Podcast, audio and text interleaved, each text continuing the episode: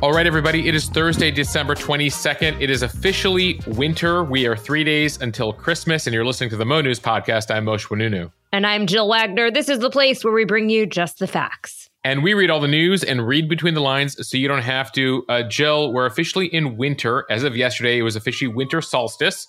But I do have some good news because we always like to be optimists here. Yesterday was the day with the least daylight of the year, the darkest day of the year. So it only gets lighter starting today, and sunsets get later starting today, folks. So that's Yay! one bright note to begin this podcast on.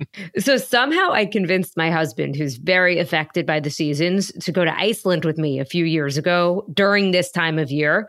The sun rose, I think, at around 11 a.m and set at around 3 p.m. So you had uh, almost like four hours of sunlight. Uh-huh. And it uh-huh. was very strange and cool um, but hard to motivate. It's amazing places like Iceland and others that are closer to the poles can get stuff done in the winter. But then I guess the reverse is true in the summer, which I also am not sure that I'd want, which would be sunlight for, you know, 20 hours of the day. Yeah, it's so funny you say that, Jill, because I was in Finland um, on a project, on a fellowship like years ago, and I was there in August. So I was up in a city called Rovaniemi, which they claim is the home of Santa Claus in Finland. Um, and it's so far north that when I was there in August, I think sunset happened around midnight and sunrise happened around 2 a.m., something like that. So you only had about an hour and a half of darkness when I was there. But yeah, it's a, it's a bizarre situation to be in. I hope they had good blackout shades wherever you were staying. okay, um, now to the headlines. Again, a lot of news for this week before Christmas.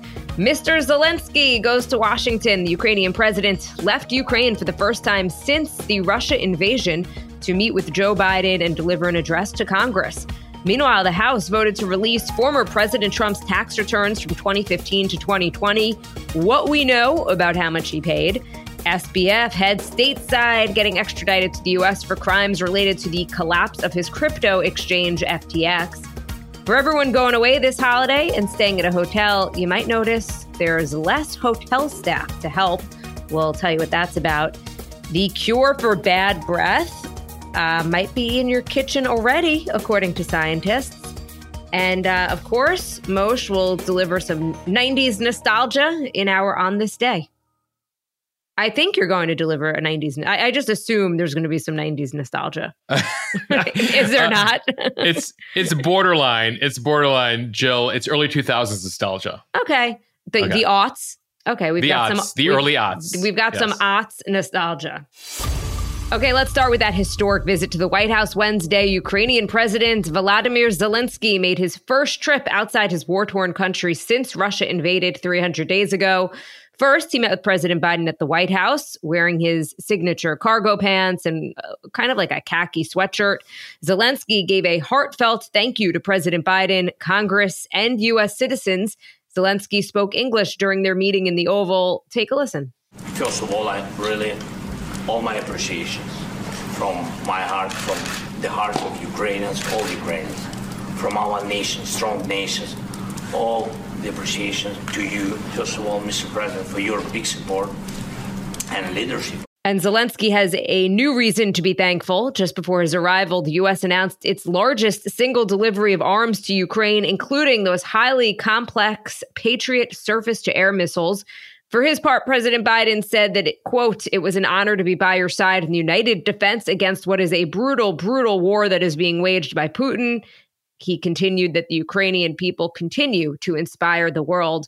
Zelensky also gave Biden a war medal from a Ukrainian soldier who he said had told him that he wanted Biden to have it. President Biden seemed genuinely moved. He invoked his son Beau, who fought in the war in Iraq. Uh, Mosheh, first, though, let's talk about how this meeting even happened. Yeah, it's pretty remarkable. I mean, 300 days into the war, the first time Zelensky is leaving the country. This is what we know so far based on various media reports and leaks. Uh, Biden Zelensky first discussed the idea of a visit during a phone call on December 11th, so just over 10 days ago. A formal invitation from the White House then followed a few days later. Zelensky accepted the invitation on Friday All of it was confirmed on Sunday, and then the coordination began, including uh, the planning for this big address to a joint session of Congress. The White House consulted with Zelensky on security matters, including the risk of Russian action while he was out of the country. They've declined, though, to detail, of course, the measures taken to safeguard the Ukrainian leader, how he got out of the country, how he'll get back in. Of course, you know, they've talked for months now about how he's under an assassination threat by the Russian leadership. Over at that press conference on Wednesday, uh, Jill Biden said that Putin and the Russians are trying to use winter as a weapon. Uh, what he means there is they're literally bombing all the power stations to try to freeze the Ukrainian people. Uh, and he said later that Putin has no intention of stopping this cruel war, really reinforcing that as we approach a year of this war, the U.S. will continue to stand by the Ukrainians. Of course, after that, Zelensky headed to Capitol Hill, where his visit was compared to that of former British Prime Minister Winston Churchill, who came to the U.S. Uh, in the start of World War II. Zelensky giving an address to Congress. Let's listen to a bit of that. Thank you for both financial packages you have already provided us with and the ones you may be willing to decide on. Your money is not charity. It's an investment in the global security and democracy that we handle in the most responsible way.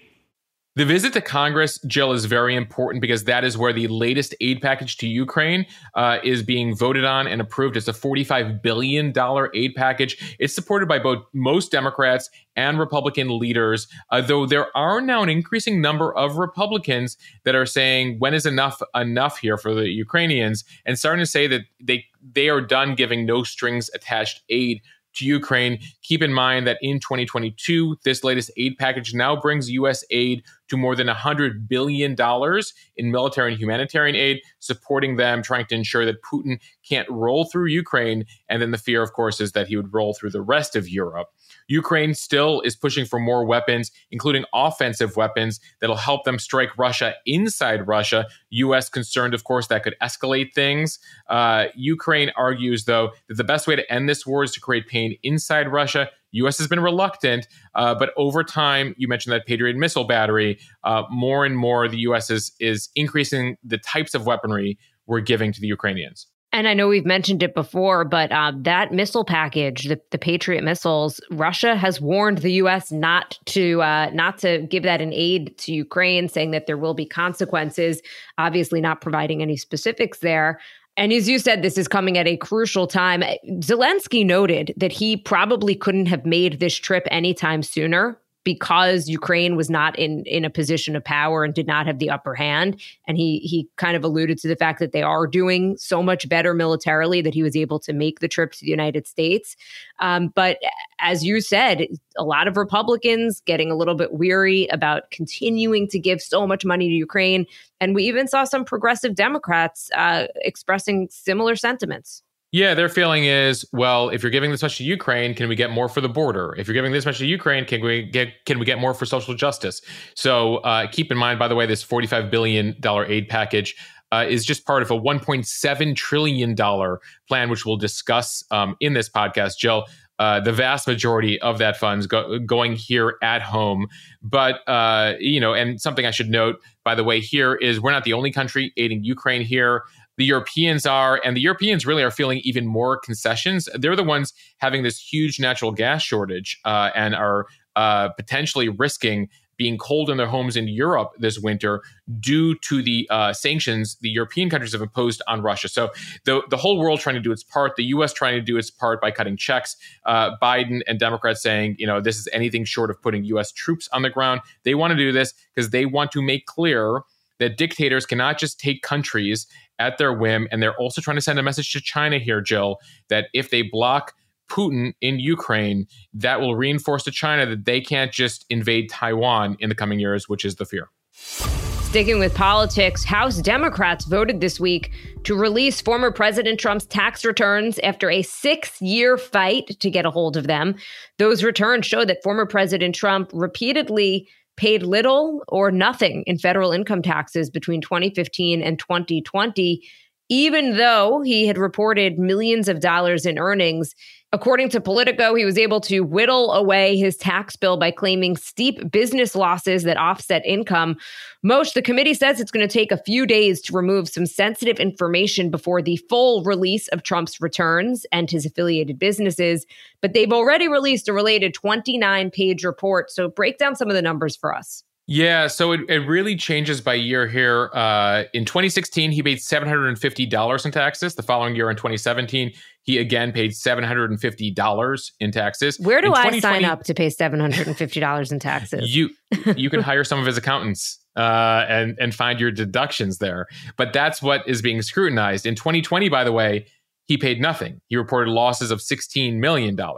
But then in 2018 and 2019, in those in between years, he paid a combined $1.1 million in federal income taxes. So it really changes by year depending on what losses uh, he was claiming.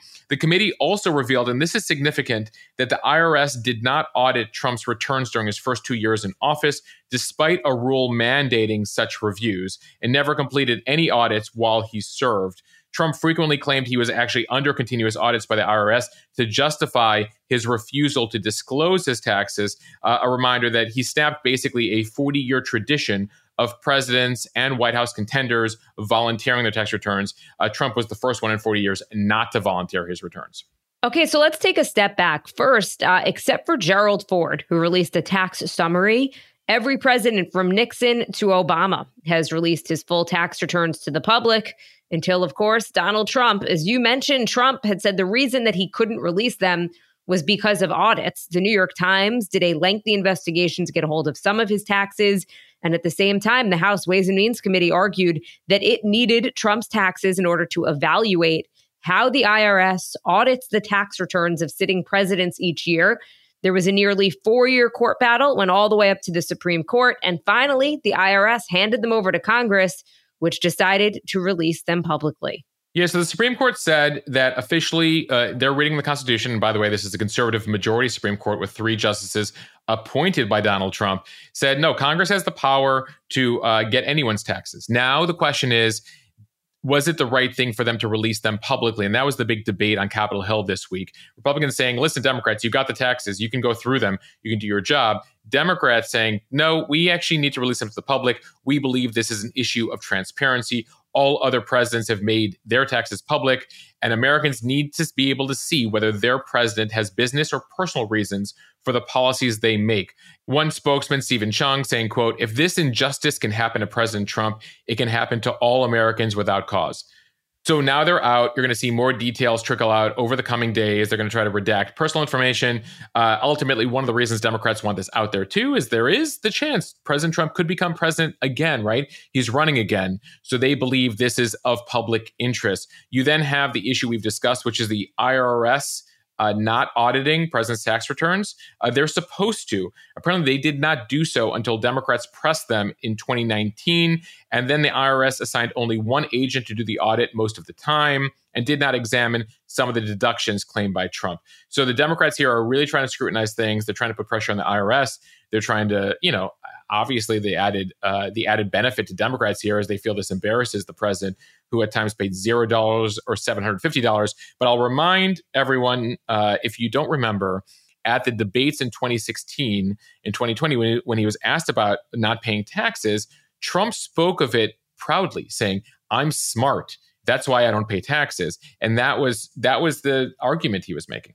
Mosheh, I'm curious. Uh, your readers on Instagram, do they care? Do they not care?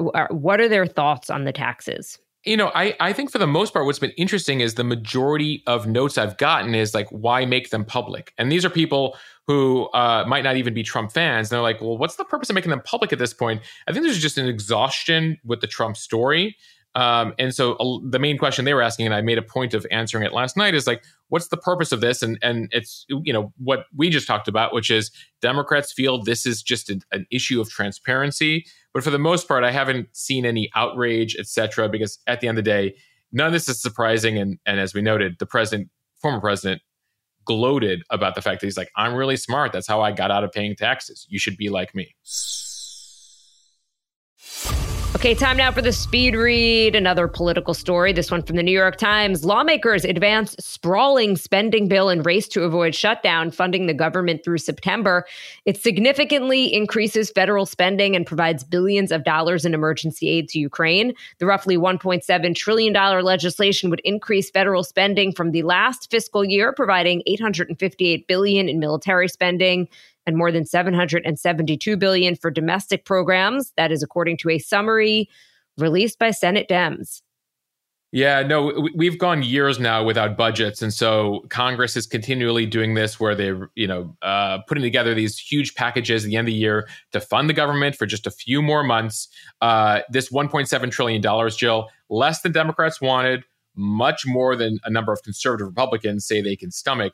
But in their effort to secure at least 10 Republican votes, which they need in the Senate to avoid a filibuster, Democrats were forced to abandon a number of their priorities, uh, more spending on a variety of things, including reviving an expansion of payments to families with children, emergency COVID aid, a bid to lift the cap on the nation's borrowing limit, what's called uh, the debt ceiling. You hear about these fights all the time. The Democrats wanted to avoid a fight next year since Republicans are taking over the House. Uh, the Republicans in the Senate are like, no, no, no, let's have that fight. Let's talk about spending next year. So expect that to happen. That's not in this bill. But given that this package is the final must pass piece of legislation for this Congress to keep the government functioning, Lawmakers stuffed it with dozens of funding priorities and unrelated measures. This is sort of what Congress has become experts at, Jill. And it's funny this time of year because they call this a Christmas tree bill, where each uh, senator or congressperson is hanging it, their own ornament on the bill. So I like that.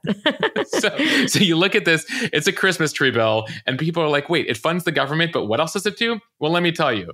So, yes, this bill funds the government, but it does a variety of other things, including uh, they included in this bill a ban on TikTok on government devices. So, this is sort of the first TikTok ban. And that means any government, federal government employee can no longer install TikTok on their federal iPhone or Android device. An important clarification before all of the people who are listening who are addicted to TikTok are like, what? ban tiktok's been banned no exactly if you if you see the headline tiktok ban no it applies to you only if you're in the federal government and using your your government device on your personal device. It doesn't even apply to your personal device. So that's first. Also in this bill, in addition to funding the government and everything else, there was an overhaul of the electoral vote counting law from the 1800s.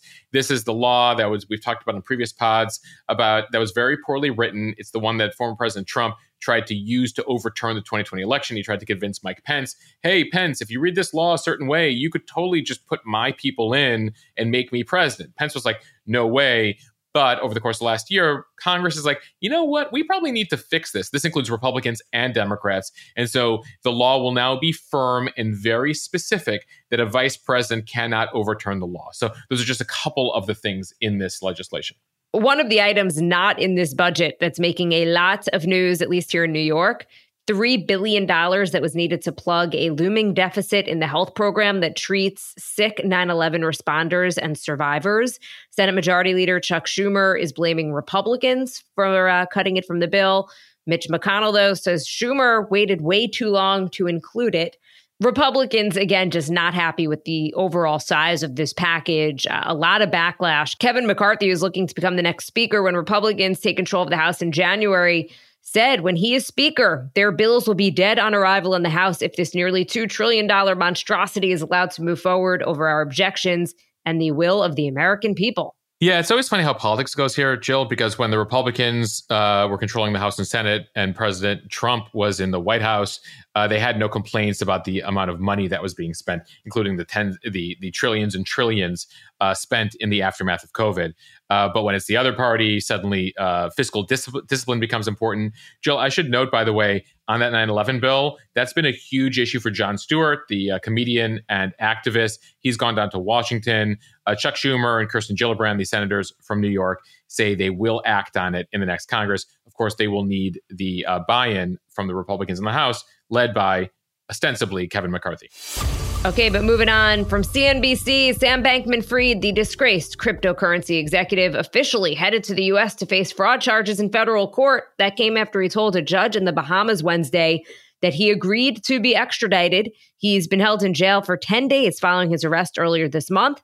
After he arrives in New York, he'll be arraigned in federal district court in Manhattan to face charges of wire fraud, securities fraud, money laundering, and a campaign finance violation. The exact timing of the proceeding remains unclear. The charges stem from the collapse of Bankman Fried's crypto exchange FTX, which was based in the Bahamas until its bankruptcy last month. Yeah, so Bankman Fried's been spending time in this like really terrible prison in the Bahamas. Remember, he was living in the Bahamas for years. That's where he was arrested. There's an extradition agreement between the Bahamas and the US. Bankman Fried earlier this week in court was like very confused, led to a bunch of weird hearings. Eventually goes to court yesterday, says, "Okay, cool, I'm ready to go to America." I imagine because the jail really sucks. Why? What is so bad about it? the, the State Department's put out a report talking about how terrible the conditions are in this prison in the Bahamas. Um, I'm happy to link to it in the show notes, but apparently it is like, it is no bueno. Hmm, okay when he finally uh, faces the charges here, and uh, according to investigators, they're still looking for more things on him. Uh, he is charged with defrauding customers, investors, lenders, diverting billions of dollars in customer funds to his uh, personal firm called Alameda Research, which was closely tied to FTX. Though this is notable, and I saw this in the CNBC's reporting, Jill, Bankman Fried's legal team in the U.S. is already negotiating a possible bail package with prosecutors here under the terms that have been discussed Bankman Fried could be released on bail with highly restrictive conditions like home detention, electronic monitoring. Uh, any bail arrangement would have to be approved by a federal judge, but expect that. Uh, to learn about that in the coming weeks. But it's interesting that his lawyers are already getting ahead of that. But of course, he's got to fly to the US, have his hearings, uh, see what the charges are, and see what sort of bail they could offer him so he doesn't have to sit in jail. Either way, once a trial happens, based on the charges he's facing, Jill, he's looking potentially life in prison if he's found guilty. I wonder how he's even going to make bail. Right, because you that's really interesting because ultimately there's so many customers who've lost so much uh, with the FTX bankruptcy. How would they legitimately, you know, allow him to pay for bail? Uh, I mean, maybe the government turns that over to the customers. It, it, it it's ultimately going to be a really interesting debate, and uh, the optics will be fascinating to watch here. From NPR, hotels say goodbye to daily room cleanings and hello to robots as workers stay scarce. Travelers have returned from the pandemic, but hotel workers have not, creating unprecedented staffing challenges for the hospitality industry. According to the Labor Department, there are 350,000 fewer people working in hotels today than there were in February 2020 before the pandemic. And it's not for a lack of trying. Hotels have raised hourly wages by 25% since early 2020, and employers are offering greater flexibility in scheduling. Still, workers are nowhere to be found. The hot labor market of the past two years has given workers a lot of confidence, as evidenced by the record numbers who have quit their jobs and easily found new ones. The trend has hit hotels especially hard. So it's not that these people have disappeared or that they're at home not working. A lot of them have just moved on to other jobs that are better for them. Jill, there are demographic trends at work here too. Legal immigration has been depressed for about six years now. This is, you know, beginning of the Trump years. You can see the trend line in terms of the number of legal immigrants we're allowing into the country. And of course, the legal immigrants are the ones that the hotels can employ officially. Uh, you know, regardless of the illegal immigrants coming across the border, they can't be officially employed by hotels. So you have legal immigration depressed. Then you have a, a, aging U.S. population, right? All the boomers. Then you have a U.S. population that's becoming more educated. And then you have the trend lines you talked about about people quitting their jobs, the hot labor market, et cetera. And so that has led to the situation for a lot of the service industry, including hotels. So now uh, NPR says many hotels have dropped daily cleaning. You actually need to request it, call the front desk if you want your room to be cleaned. Uh, some are considering various uh, types of automation. NPR spoke to one Maryland hotel owner who's looking at a robot vacuum I think that's a Roomba. So I guess look for Roombas in a hotel sometime soon to uh, ease the burden on the housekeeping staff. The iRobot, right? I, I, think that that's. I think that's one of them. My my uh, my wife's gr- uh, grandmother wanted to get us one for our wedding, actually. Uh, but we're in a, like a New York City apartment. But I I know there's some people who just like swear by the Roomba or swear by the iRobot. Um, we we have not um, gotten into that yet. Look, you and Alex are such travelers. I'm curious. I- am guessing that you're not like squeamish about hotels, but there are people, um, even before a story like this came out, that bring wipes and wipe everything down, bring their own maybe sheets, uh, even you know, pillowcases. Do you wear flip flops in the um, in the hotel bathrooms, Jill? I don't. I'm not really like a, a germaphobe. Every once in a while, you see those like undercover stories where they use the black yeah. light or whatever, and you're just it's nauseating. But I I tend to not really be like that at all. I don't well, know. There's probably there's probably more reason to consider that at this point. Um, as as these um, like I noticed this actually recently. I was staying at a hotel in Chicago um, in late October and I got back to my room like end of the day and noticed that, like the bed hadn't been made and the room hadn't been cleaned. I was like, oh, I guess like this is one of the hotels, and it's not. And it wasn't just like um, you know, this is a pretty large hotel uh, that charges uh, you know not insignificant prices in downtown Chicago, not doing daily cleaning, and they're like, oh yeah, you need to request that your room be cleaned. Um, in this NPR story, uh, they talk about too that many hotels are now considering high tech kiosks where a virtual person will appear on screen from some third location. They will collect your payment, check you in, make your key, even make a room change. So it'll be interesting to see how the service industry, including hotels, have to uh, adapt with some technology here as uh, people, you know, as they have these difficulties trying to get people to work. From the AP, YouTube TV has emerged as the favorite to land the NFL's Sunday ticket package of out of market games, but the sides have not finalized a deal. Two people with knowledge of the negotiations tell the AP. This package lets fans watch any Sunday afternoon game. Sunday tickets been on DirecTV since 1994. The satellite providers paid $1.5 billion per year on an eight year contract that expires at the end of this season. So viewers pay about 300 bucks a season for Sunday ticket, which averages 2 million subscribers. Jill, YouTube's reportedly going to pay two and a half billion a year for the package, so that's almost a billion more than DirecTV has been paying. It would be the second time in less than two years the NFL is now partnering with a streaming service to air games. The league uh, the league signed an 11 year contract with Amazon Prime Video for Amazon to show Thursday night games starting this season. So, besides Amazon, Apple, and ESPN were believed to also be contenders here, but it looks like it's going to Google's YouTube. Jill, really, this is another nail in the coffin for network television. Having worked at CBS for 10 years, NFL games, the the AFC rights that CBS has, were such a core part of the network's offering. Obviously, they still have it. Fox still has their NFC offering. But the fact that the NFL is showing a willingness here to play in the streaming world uh, and start to move some of their stuff over there is a major deal. Uh, and sports is one of the last things that people tune into live, which is one of the reasons the networks for so long have spent so much money trying to ensure sports stays with them. So this is uh, they've made the move to Amazon. It looks like they're making the move to YouTube with this other package, it's really just a, a, sign of the times here. From the Daily Mail, science thinks it has found a cure for bad breath. And it's apparently in your kitchen. An analysis of existing studies found probiotic bacteria in fermented foods like yogurt, sourdough bread, and miso soup can clear the plaque responsible for bad breath from teeth and the tongue. Volatile sulfuric compounds are the main cause of persistent bad breath and occur when bacteria living on the tongue surface break down proteins too quickly and create a surplus of the smelly chemical. So, researchers from a university in China looked at whether probiotics could expel proteins responsible for that foul odor like they do bad bacteria. They looked at four different probiotics that were given in supplement form, and the results showed bad breath scores fell significantly in those given probiotics compared to those who were given a placebo.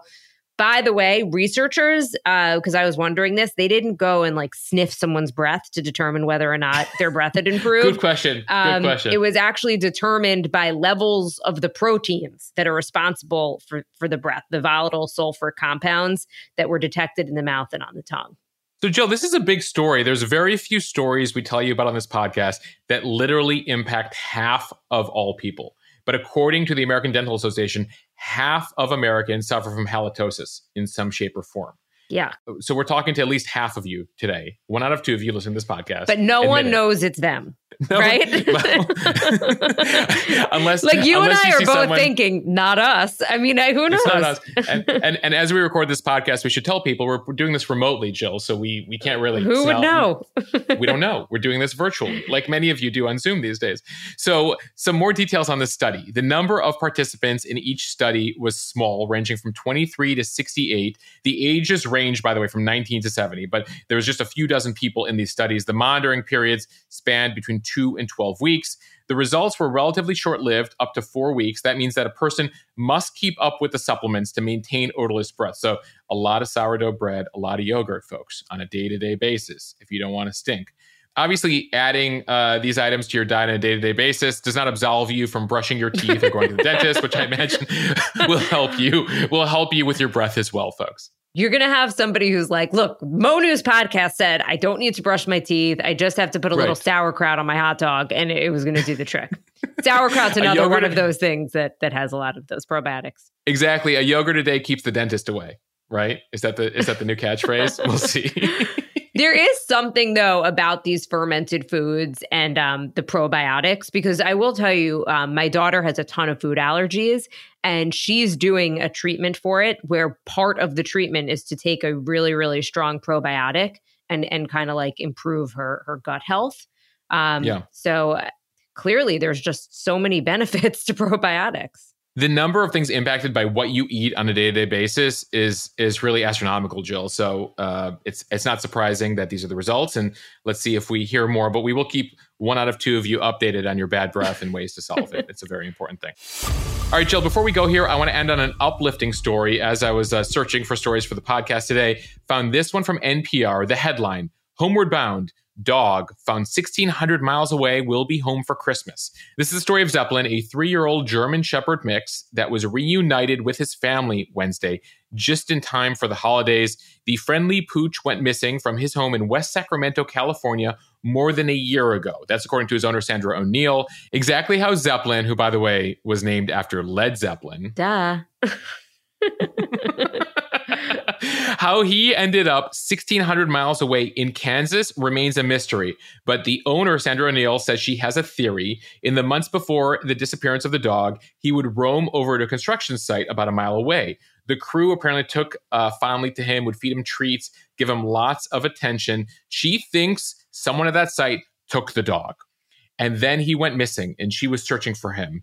But she held out hope this whole year because she knew she had microchipped him. And she hoped that at some point a vet might check that out and that she would get a phone call. And Mosheh, that good news came earlier this month. A woman in Louisburg, Kansas, had found the dog on her property one night and took him to the vet to get him checked out. And O'Neill got a call from the microchip company. Another woman heard about the story and volunteered to drive the dog from Kansas to California. See, there are still good people in this world, Mosheh. This is like a this is like a Hallmark movie, right? The dog goes missing. The woman in Sacramento holds out hope. Then a woman in Kansas finds the dog one night, takes him to the vet, checks him out. Then another woman in Kansas, a third woman hears the story and says, "Hey, I'll I will drive your dog." From Kansas to California in time for Christmas. Folks, there are still good people in the world, despite what we might tell you on a day to day basis in the news. All right, Jill, as promised, before we go, uh, our On This Day, I, I had to throw this one in there just because we spoke about it earlier this week. On this day, December 22nd, 2001, 21 years ago, the militant Richard Reid attempted to ignite his shoes, his high top basketball shoes, and blow up an airplane uh, and 200 passengers that were flying with him. He was restrained by other passengers who like looked over and was like, "Why is this guy trying to light his shoe on fire?" He was later sentenced to life in prison without parole, and the rest of us sentenced to taking our shoes off every time we go to the airport. 21 years ago today. Thank you for nothing, Richard Reid. Richard Reid. But thank you to the passengers who prevented him from lighting his shoe on fire. Okay, now to the more fun on this days. I have some pop culture stuff for you from the early aughts. On this day, 22 years ago, Miss Congeniality, starring Sandra Bullock, premiered in theaters. Incidentally, Jill, on that day, December 22nd, 2000, another film came out. It would introduce us to Wilson the volleyball. That is Castaway, starring Tom Hanks, also out 22 years ago today. Wilson! You knew that was coming, no? Oh, a thousand percent. At this point, I'm too predictable. A thousand percent. We got to either go with a, a, music line or a movie quote. Uh, and with that in mind, I have two uh, musical pieces of history for you today. On this day, 38 years ago, Madonna's Like a Virgin reached number one on the Billboard Top 100 charts. I made it through the wilderness.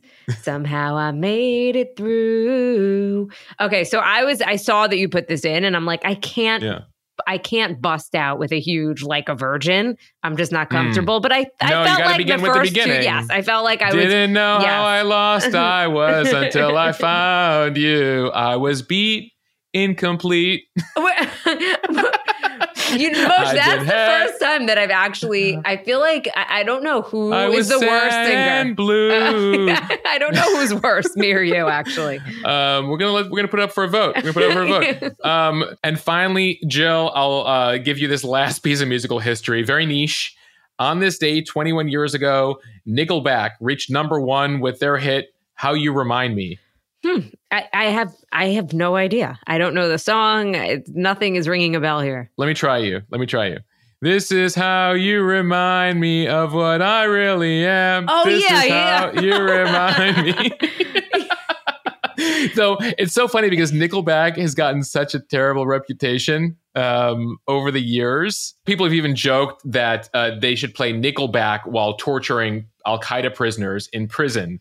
Uh, that that would get them to talk if they just put Nickelback on repeat. Is that the worst? Um, that's like the worst insult I feel like you could tell a musician. Like your oh. music is what we use to torture prisoners. Well, you know, one of the things that the U.S. did use that came out in the CIA reports was the Barney theme song. I love you, you love me, we're a happy family. We apparently were playing that in like black sites uh, to uh, terrorist suspects. You know what though? I guess I guess anything that you listen to over and over and over and over again probably yeah. is is torturous. Totally. Except this podcast, of course, because we change it up on a day to day basis. Thank you for allowing us to end this on a little bit more of an uplifting note. Um, all right. Thanks, everyone, for listening to the Mo News podcast. Follow us, subscribe so you don't miss an episode, review us in the App Store so that we can continue to grow. We appreciate all your reviews. It, it actually genuinely helps. So if you're on Apple or Spotify, especially, if you can leave us those five star reviews, let's go with five. Um, that would be greatly appreciated. Don't forget, of course, to also follow us over on Instagram, the Mo News account over there uh, at Mosh at M O S H E H. And we will see everyone back here tomorrow for the exciting conclusion of the 2022 season of the Mo News podcast. All right. Bye, everyone.